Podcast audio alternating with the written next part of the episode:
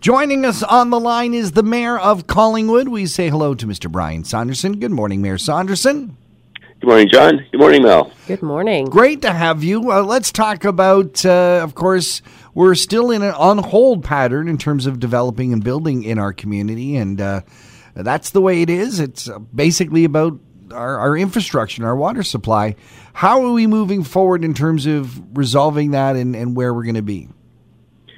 Well, we've just uh, hired the land uh, planner and consultant for the land use study, and uh, the ICBL is a temporary pause uh, um, for on development while we create a water allocation framework given our capacity issues. And uh, so this is an important first step to getting uh, the land use uh, framework in place uh, that will allow us to lift the ICBL. And uh, but during the time that the ICBL is in place, the town will be granting exemptions and building permits. Um, so we have uh, um, uh, June 18 was the deadline for uh, developers or residents who want to uh, put uh, build or develop, and will require water allocation. And council will be receiving staff recommendations in early July and making a decision at July the July 19th council meeting, and then there will also be opportunities for people to apply after that as well. So the interim certainly applies to people building new new structures, uh, because I have seen the crews out still doing stuff, still putting in. Looks like they're putting in services, but they they could have been arranged prior to the interim uh, ban, right? Yes. So uh, since uh, early 2020, the town has granted uh, roughly uh, 400, a little over 400 uh, building permits. So those, many of those are still uh, ongoing. Mm. And, and then as well, we're receiving uh, applications uh, for building permits now. And then once the water allocation framework is in place, we will lift the ICBL uh, and have um, use that framework to allocate the, uh, the remaining uh, water between now and the opening of our new water treatment plant. And speaking of building, we have a uh, vacancy at the town with the uh, planning and building services director, and I understand we've got an interim director now. We do. Uh, interim director Ron Glenn uh, started, uh, I think, ten days ago, and uh, he comes with a wealth of experience. He started his career in Grey County, then was down working with the province in municipal affairs and housing uh, and then uh, went into the private sector for a while and spent the last uh, 10 years, I think, as head of planning at Halton Hills, uh, which is a big, a big community which was under a lot of growth pressure as well. So he's very experienced uh, in the planning sector and with growth pressures uh, like the type that we're experiencing here. So uh, Ron has agreed to come in as our interim uh, planning director uh, while uh, we are in the process of hiring. It uh, sounds to me like it would be a tough job to do anyway, but especially where the, the situation Collingwood's in right now.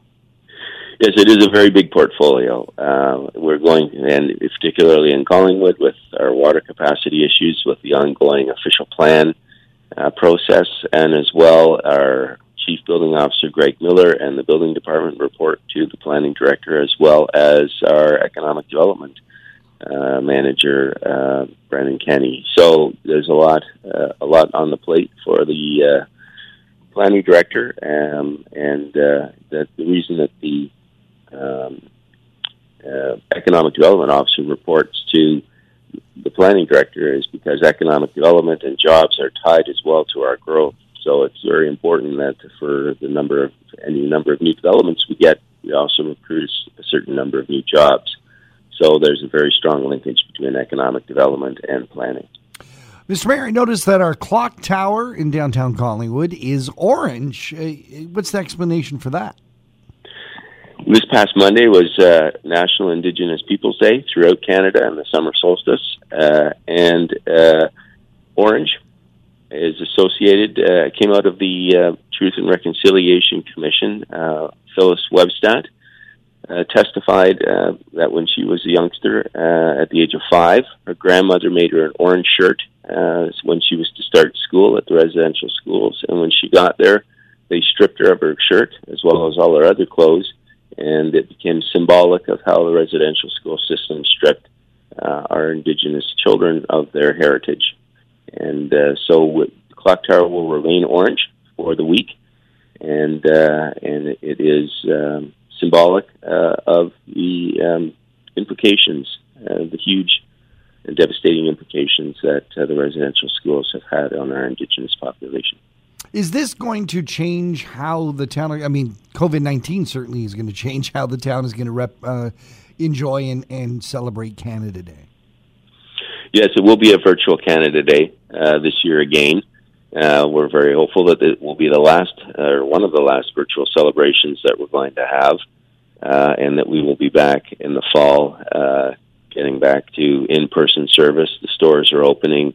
Our uh, vaccination numbers throughout Simcoe County and the province are are already above the target for the first phase of the reopening. They're above sixty percent, and that's good news. And our infection rates are dropping. So for all those that are uh, are going to get vaccinated. Uh, second doses are are readily available now. Um, I booked. I know Susie and I went down on Monday to Barrie and had our second dose, um, and uh, we booked through the Ontario uh, system, and uh, they're in uh, Barrie outlet. They're giving out 1,750 doses a day. Wow! Uh, so it's we booked just last week, and uh, they have lots of availability. There's also the local uh, drugstores uh, as well as the Legion. So there's a full court press, and anybody who wants to get their uh, vaccinations, uh, there's certainly every opportunity to do so, and I encourage you to do that. Mayor Brian Saunderson is the mayor of Collingwood. Thank you so much for joining us here on Talk of the Town. Well, thank you to both of you, and have a great day.